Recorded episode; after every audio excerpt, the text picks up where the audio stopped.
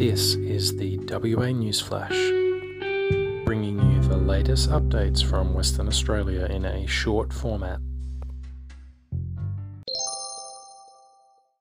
These are the headlines from Tuesday, eighth of December twenty twenty. A twenty-two-year-old woman has been arrested at an Alice Springs motel after allegedly having sex with a minor and lying to police about the underage boy's whereabouts.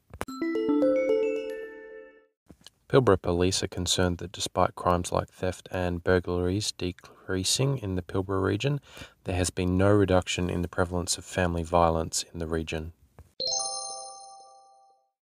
W A police have taken a man into custody after he allegedly evaded police in Busselton before entering a pharmacy, armed with a knife, at Broadwater Shopping Village.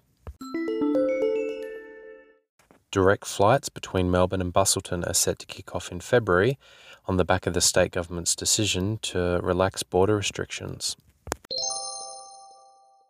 A report looking at the impact of climate health on W A's health system has pointed out that fewer emissions have been emitted by hospitals because of funding cuts.